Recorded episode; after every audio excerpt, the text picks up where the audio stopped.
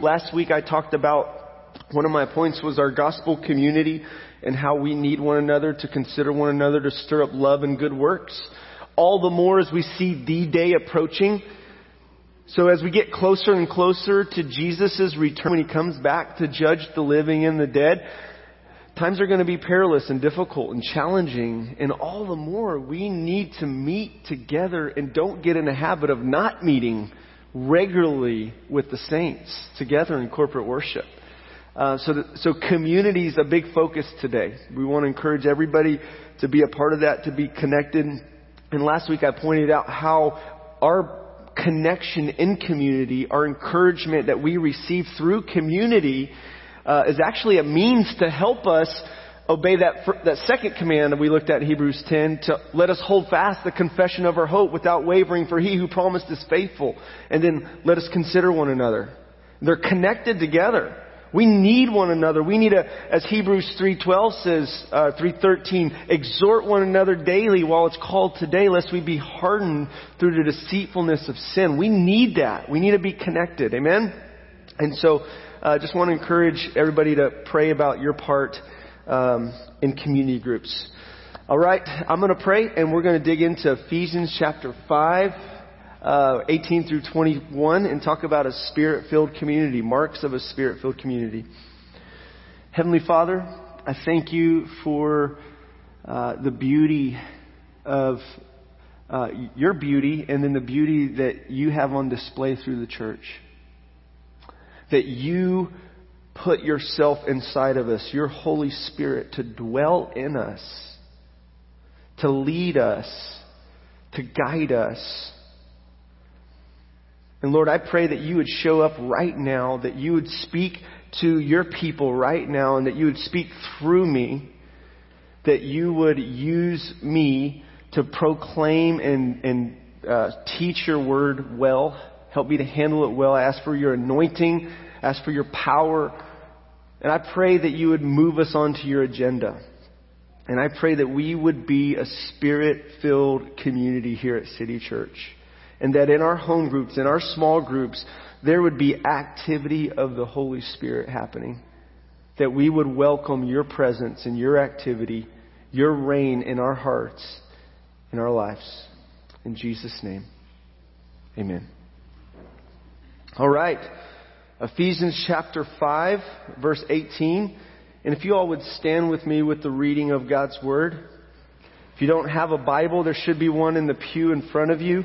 Um, and we also have it up on the, the screen there. Ephesians 5:18. Go ahead and read with me. And do not get drunk with wine, for that is debauchery, but be filled with the Spirit, addressing one another in psalms and hymns and spiritual songs, singing and making melody to the Lord with your heart, giving thanks always for everything to God the Father in the name of our Lord Jesus Christ submitting to one another out of reverence for Christ. all God's people said, Amen. You may be seated. As we were reading that, I was just reminded that I didn't print up my notes and just put them here with me, and I didn't bring my Bible here with me. Um, so that's okay. We're going to roll with it. Um, so Ephesians chapter 5, there's two commands here in verse 18. Um, and the first one is don't get drunk. Don't get drunk with wine. And for those of, if there's anybody here who loves alcohol, uh, don't, don't try to say, hey, well, he says wine here. He didn't say beer. All right. Uh, or, or whatever, you know. It's, it's amazing just some of the justification we can do with our pet sins. Um, and so I'm going to start first with just this, this command that's a, it's a negative, it's in the negative. You know, don't, don't do this. Uh, he doesn't say, and he doesn't say don't drink wine. I mean, obviously that was a part of the culture. Jesus turned water into wine, right? Okay, but we don't want to just use that to justify getting drunk and living a lifestyle of debauchery. Uh, because it's destructive, it's harmful. Um, and instead we're to be filled with the Holy Spirit. So we're going to look at these two commands and just kind of what does that look like. I know within this community, we come across many folks who struggle with alcohol addiction. Um, I, I came from a home where my father was an alcoholic, and and the enemy used alcohol to destroy our family. Uh, and then I started following in my father's footsteps and began to drink daily and uh, get drunk and do bad things uh, under the influence of alcohol and other substances. Um, but then when I became a Christian, I found something so much better than getting drunk. I found this relationship with God that brings me joy and peace and satisfaction. And then I, I don't wake up the next day with a hangover, regretting that I did what I did and uh, feeling terrible. Um, so just, I think this, this is very important for us to hear this that, that we should not get drunk with wine. Now I know most of us here probably, that's not an issue. Okay. We're, we're, we're not a church full of drunkards, thank God. Uh, but we have folks who struggle with this. This is a, a stronghold on their lives that Christ wants to break the power of so that you can experience abundant, abundant life. Amen? Um, so here's just a, a couple contrasts here between being drunk with wine and being filled with the Holy Spirit. When you're drunk with wine, you're out of control. But when you're filled with the Holy Spirit, there's, you have self-control. That's a fruit. That's a part of the fruit of the Spirit. Uh, when you're drunk with wine, you're, you're unsafe. When you're filled with the Spirit, you're stable emotionally and mentally. Uh, when you're drunk, you're absent-minded. When you're filled with the Spirit, you're attentive and sensitive. When you're drunk with alcohol, you're, you're harmful. When you're filled with the Spirit, you're helpful. When you're drunk with alcohol, you're inconsiderate. When you're filled with the Spirit, you're considerate. When you're drunk with alcohol, you're foolish. You do foolish things and say foolish things. When you're filled with the Spirit, you do wise things. When you're drunk with alcohol, you do selfish things. When you're filled with the Spirit, you do loving things. When you're drunk with alcohol, you're irresponsible. When you're filled with the Spirit, you're responsible. When you're drunk with alcohol, you're wasteful. When you're filled with the Spirit, you're purposeful. When you're drunk with alcohol, you're aimless. And when you're filled with the Spirit, you have direction. He's guiding you. Okay? And we have some, something so much better than what alcohol has to offer. Amen? We have the presence of God living inside of us. I mean, who doesn't want to be around a person who's filled with love, joy, peace, patience, kindness, goodness, faithfulness, gentleness, and self-control? Who doesn't want to be a person that has those fruits in their life? Like, you're filled with that. Who doesn't want their spouse to have all those things? Right? We want our spouses to have that fruit, right? So we can experience the pleasant fruit of joy and peace and kindness from our spouse. And they want that from us. What parent uh, doesn't want to give that to their children?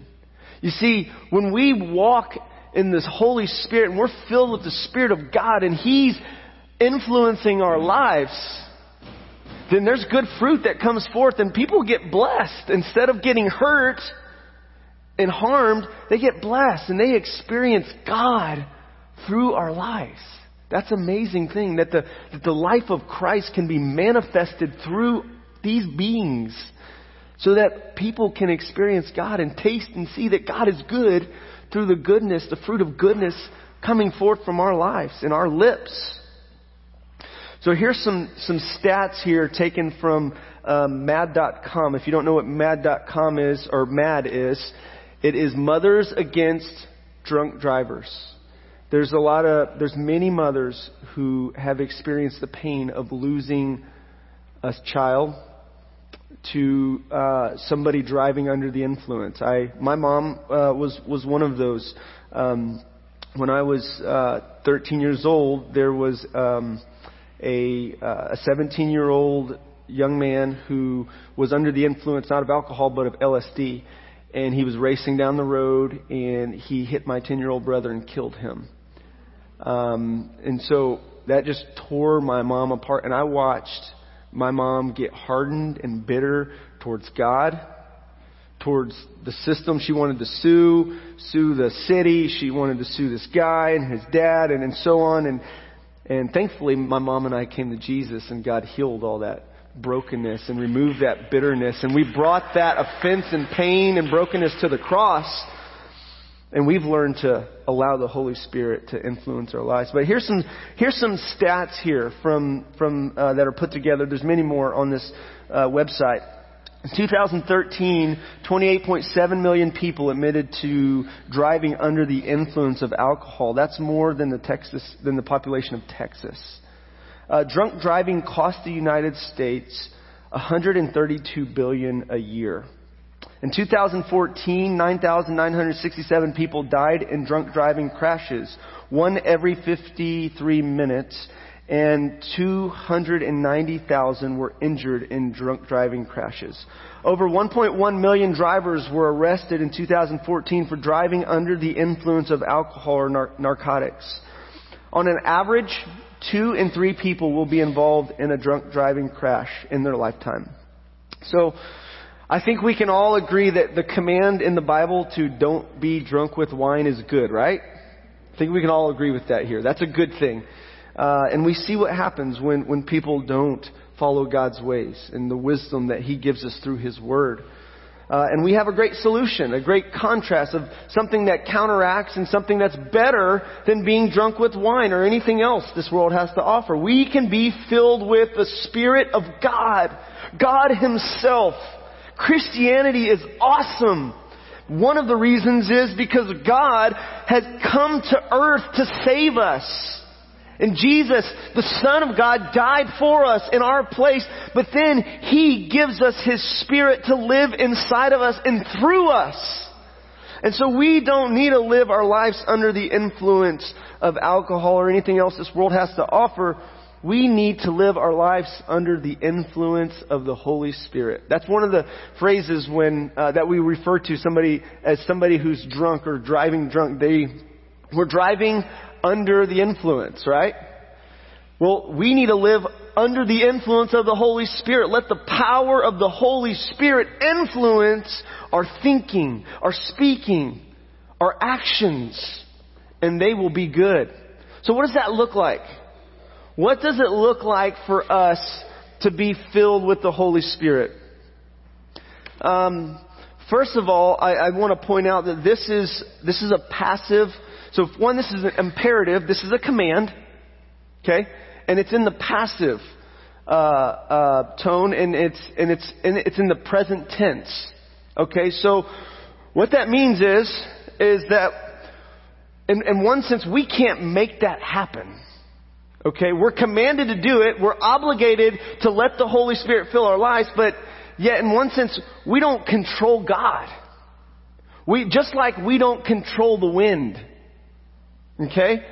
So what does it look like to be filled with the Spirit? One analogy that I, that I have here is it's like setting the sails up, putting your sails up and positioning yourself so that the wind of the Spirit can blow in your life. We don't control the wind. But we can position ourselves in a way where, where God fills our lives. We let Him fill our lives so that we go in His direction, so that we live our life under His influence. Um, this is a verse that I will point my charismatic friends and my non-charismatic friends to. And this is why. Because some would say in non-charismatic circles, or most in the non-charismatic circles, that baptism of the Holy Spirit happens at conversion. Okay? That's it. Okay? And then m- many charismatics, not all of them, uh, many of them would say baptism in the Holy Spirit is subsequent to salvation. Okay? So that's an event that happens after you're saved whatever camp you're in, if you're, if you're good old Baptist or a non-charismatic cessationist, eh, or you're a Pentecostal, charismatic, speaking in tongues, Holy Ghost filled person, either way, whatever you believe about the baptism of the Holy Spirit, when it happens and what that looks like, either way, it's very clear in Ephesians chapter 5 that we are to be filled with the Holy Spirit. Now this is interesting because the apostle Paul in Ephesians has already said that the Ephesians are sealed with the Holy Spirit. Ephesians 1:13. They have every Christian has the indwelling of the Spirit of God inside of them. If you're a Christian, you have the Spirit of God in you. Romans 8, Ephesians 1, But yet, Paul's saying we need to be filled with the Holy Spirit. And so, to my charismatic friends who would say baptism in the Holy Spirit is subsequent to salvation, if you had a, if you had a baptism in the Holy Spirit subsequent to salvation, praise God, but let me tell you there's more. There's this ongoing filling of the Holy Spirit that needs to happen for my Baptist friends, my cessationist friends, and my Pentecostal charismatic friends, tongue speaking friends. We all need to be filled with the Holy Spirit and live our lives under the power and the influence of the Holy Spirit. Amen? So this is, this is a verse for all of us. Be filled with the Holy Spirit. This is a command. And this is, it's in the present tense. It's not like it happened once, okay? Uh, we continue, we need to continue to let the Spirit of God blow like wind in our sails. We need to put our sails up. So you might ask, Pastor Keith, how do you do that? How, I don't have sails, I have arms. What, how do I put my sails up? Well, there's two ways that I would point out, and, and the first one is simply this. We need to ask God in prayer for this. Luke 11:13 says this, if you then who are evil know how to give good gifts to your children, how much more will your heavenly Father give the Holy Spirit to those who ask him? We need to ask God. We need to be people of prayer. People of prayer and people who are filled with the Spirit go hand in hand. They go together. Actually, in, in, Acts, when we see the Holy Spirit poured out and the move of God, and, and one common thing throughout Acts is the early church was a praying church. And they were a spirit-filled church. They were a bold, gospel-proclaiming church. A loving church. A worshipful church. And so we need to ask God in prayer to fill us. And then we need, we need to set our minds on the things of the Spirit. Romans 8 makes this connection with those who live according to the Spirit. They, they set their minds on the things of the Spirit. Romans 8, 5 and 6. For those who live according to the flesh set their minds on the things of the flesh. But those who live according to the Spirit, they set their mind on the things of the Spirit. For to the, for to set the mind on the flesh is death, but to set the mind on, on the spirit is life and peace. So there's a connection between walking in the direction and the leading of the Spirit or even the filling of the Spirit and setting our mind on the things above. The Holy Spirit leads us into truth. He leads us into truth, Jesus says. He teaches us truth about God. He reminds us of what Jesus says and He leads us to magnify the name of Jesus. He reminds us who we are. He affirms us as children of God. He bears witness with our spirit that we're God's children. He empowers us to be bold witnesses. He helps us to pray when we don't know what to pray. Romans 8, 26, 27. And the list goes on and on. The Holy Spirit is the third person of the Trinity. He is God. He's a part of the Godhead.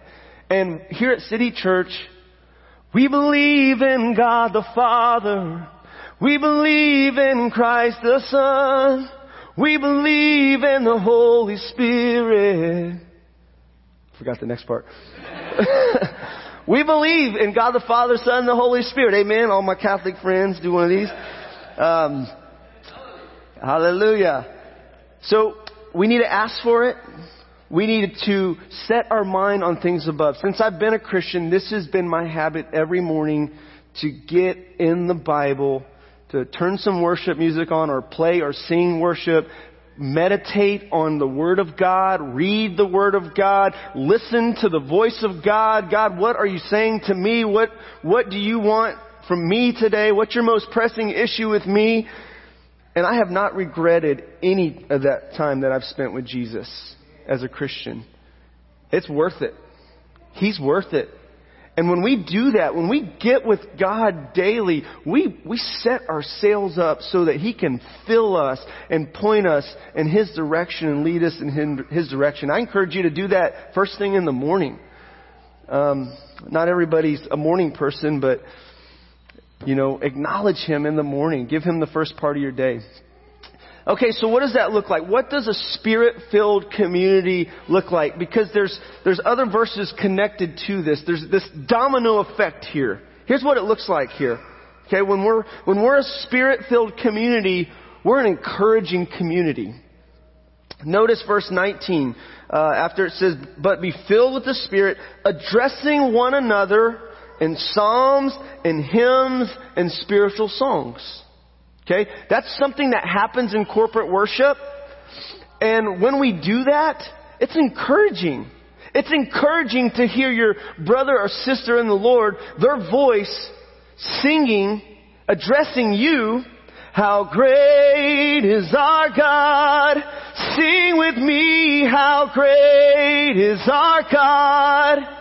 And I love it as a worship leader to make eye contact and I'm, I'm thinking, I'm addressing the congregation in many of the songs that I'm singing. And many times I see eye contact back. I see other, a, a, smile and I see delight and joy rising. I see faith being strengthened, hope being imparted into the saints as we address one another with psalms and hymns and spiritual songs. Now what are psalms? Hymns and spiritual songs. Now some theologians would say these are all synonymous. Um, I, I don't. I think they're they're a little bit different. Uh, I, I mean, we have a book in the Bible called the Book of Psalms. We started the service with Psalm 98 and we sang that psalm. Okay, we, we, we did this first today in our corporate worship already. Okay? We sang a psalm. We read a psalm, so we addressed it by reading and we addressed it by singing. Okay? Sing to the Lord, sing a new song. Robert Reed wrote that, by the way. I, well, actually, King David wrote it, and Robert Reed took it and just kind of put some melody to it. Who knows what exactly the melody was when when it was first written? Uh, so sing psalms. Psalms are so encouraging. As I've said before, I'm a psalm junkie. I can just read the psalms every day and just feast on them. They're, they're, they encourage me in my relationship with God. They encourage me in prayer. They, they encourage me about reminding me of who God is and what He has said. They, they encourage me in difficult times. They encourage me in joyful times. They encourage me in times when I've sinned and I've failed and I've fallen short and I need to pray Psalm 51. Have mercy on me, O God, according to your loving kindness. Create in me a clean heart, O God. Or Psalm 32 on confession and repentance. Uh, and so on. So Psalms are so encouraging. They meet us where we're at. And so we're to use the Psalms to address one another with. That's what a spirit-filled community looks like. There's this addressing one another with Psalms, hymns. What are hymns? Now we don't have hymnals in our, in front of us there, but, uh, I think most of us know what hymns are, right? Uh, can we sing one? Um, come thou fount of every blessing, tune my heart to sing thy grace. Streams of mercy never ceasing, call for songs of loudest praise.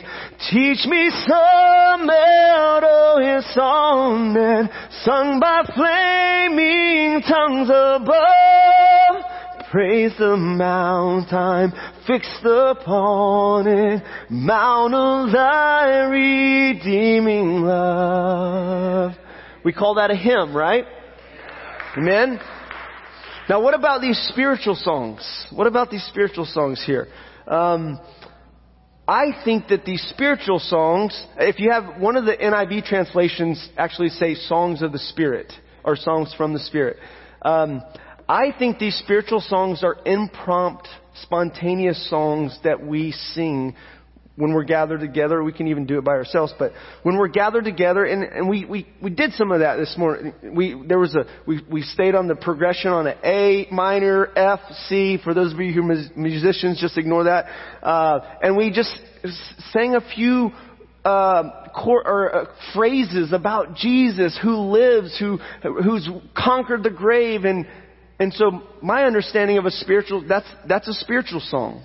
Um, and we used to leave a lot more room for those uh, back in the early days of City Church. We don't as much, and that's, I, am the worship leader, so I'm to blame. Uh, I can't point the finger at anybody. but I think that's what spiritual songs are. I encourage you to dig into that a little bit. Um, I didn't get to spend as much time digging into that as much as I wanted to uh, to prepare for this. But bottom line, here's the point, big point here. A spirit-filled community is an encouraging community. In corporate worship, we address one another with psalms and hymns and spiritual songs. Whatever you think those psalms or hymns, hymns or spiritual songs are, dig into it. Either way, you're addressing the saints. in corporate worship, okay? The second thing is a spirit-filled community is a worshipful community. Uh, verse 19b, singing and making melody to the Lord with your heart. So this is, this is important because we don't want to just address one another when we come together in corporate worship. Okay, we're not performing. Uh, we're not trying to impress one another. We corporate worship should be for edification, the building up. So we should address one another with psalms and hymns and spiritual songs. But then also, we should be focused on meeting with God singing to God, praying to God, turning our heart, attention, affections to God, and allowing our hearts to be stirred and our affections to be stirred for Him, our love for Him, our relationship with Him. This is primary. This is huge. What's the greatest commandment? Jesus says, love the Lord your God with all your heart, your soul, your mind, and your strength. And so we want to direct our worship to God. And when we're filled with the Holy Spirit, we do that. A spirit filled community does that. We're singing to God. We treasure God. We love God because He first loved us. And we now have, by the Spirit of God, we have the, the love of God poured out into our hearts. Romans 5 5. By the Spirit of God. And so we sing to God. We make melody to God with our hearts. Amen? Very simple. The third mark of a spirit filled community is gratitude, thankfulness. Uh, verse 20 says, giving thanks always, always for everything to God the Father in the name of our Lord Jesus Christ. Uh, this is the opposite of murmurers and complainers and ungrateful people. Um, being a father of three children, um, I I really value gratefulness. And I really dislike complaining and murmuring and bad attitudes. And, and that will merit discipline in the Dollar house. Um, loving discipline.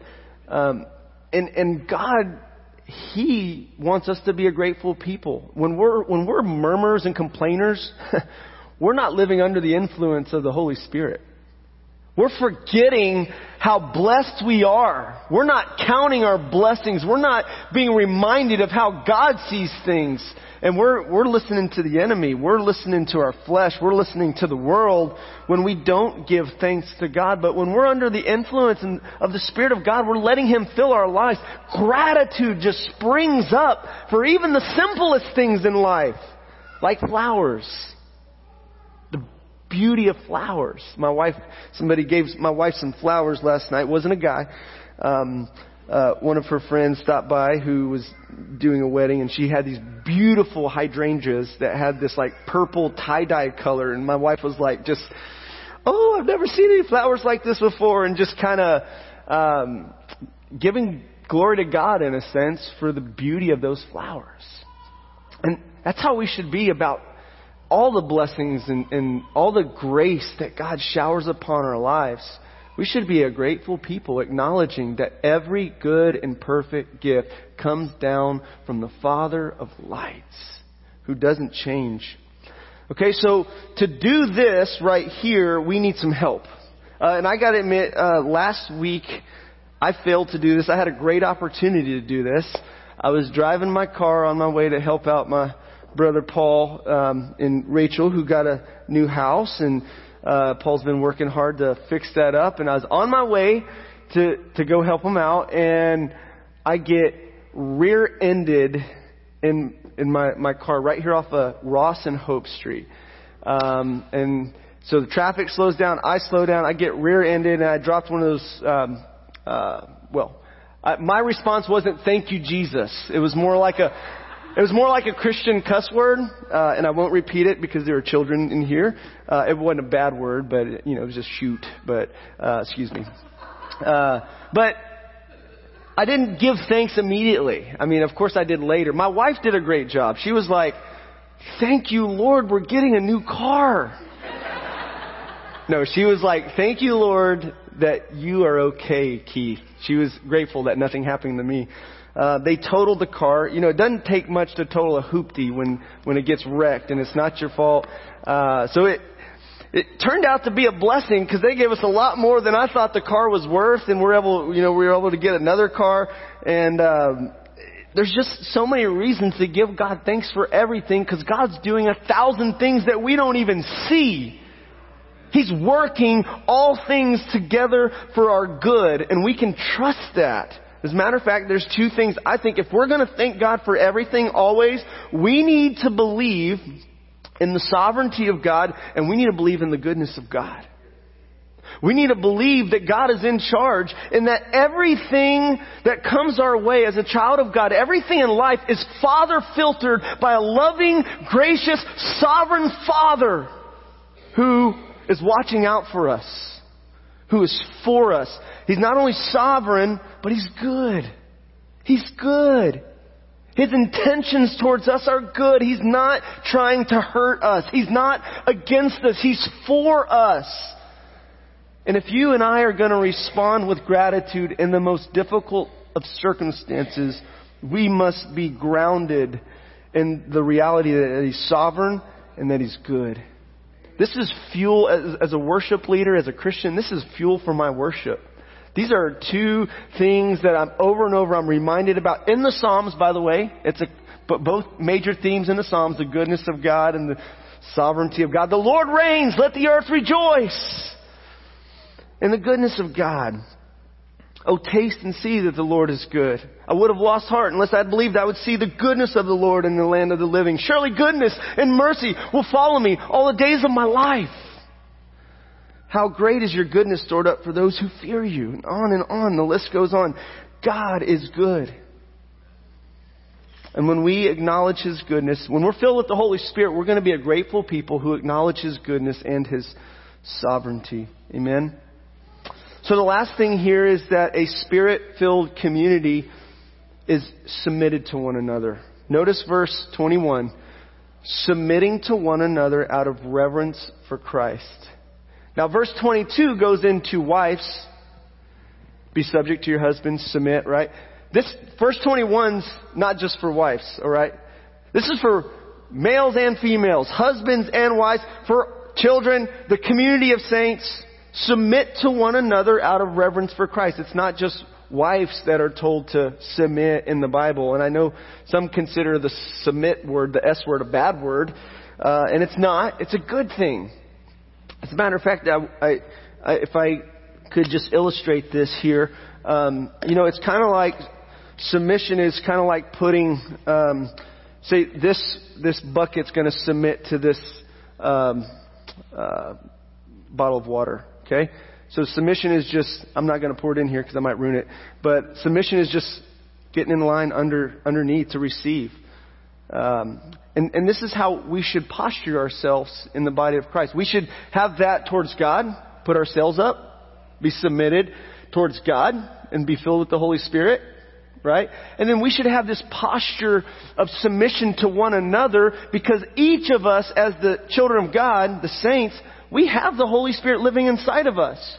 And we have experience, we have insights that God has taught us through our experience, through our pain. We've gained wisdom walking with God and, and we have spiritual gifts that we can contribute to the body of Christ for the edification of the body of Christ. And so when we submit to one another, one, the Holy Spirit, being filled with the Holy Spirit leads us to have that posture of submission, right? Um, and we should have that. We should uh, expect that God is going to work through our brothers and sisters around us. We should make room for that. So when a brother or sister has a word of encouragement or correction, word of affirmation or correction, we should be open to receive that. Um, what, what they have for us. And specifically, we ought to do that out of reverence for Christ because we fear God. We have reverence for Jesus and, and this biblical command to submit to one another. This should happen in community groups. Okay? submission to one another, thanking God together, singing together, addressing one another with psalms and hymns and spiritual songs. This should happen in corporate worship. When we gather together, we should be a people who's filled with the Spirit and we're walking out these characteristics. Amen? So I'm going to stop there and I'm going to ask Robert to come up and lead us in a song. And we're going to pray and we're going to put the sails up. We're going to position ourselves to be filled with the Spirit of God and allow Him to empower our lives. And if you want prayer for anything specific, you're welcome to come up. You can raise your hand. Just put your hand up. There are people around you who love Jesus, who can and will pray for you and may give a word of encouragement to you. Um, but if you're going through a hard time, especially, and you need encouragement, you need prayer, please let us know. Put your hand up. But we're going to focus on the Lord. We're going to put our sails up. We're going to submit to the Lord and invite His presence here. Father, you are so good. And I thank you that you haven't left us to our own resources or our own willpower to try to live out this Christian life by ourselves. That you have given us yourself. You're with us. You'll never leave us nor forsake us. And your grace is sufficient for us, Jesus. And oh, how we need you. Oh, how we need your power in this day and this hour. We need you to come and bring revival, renewal to this city, to this nation. We pray your kingdom come, your will be done, even now.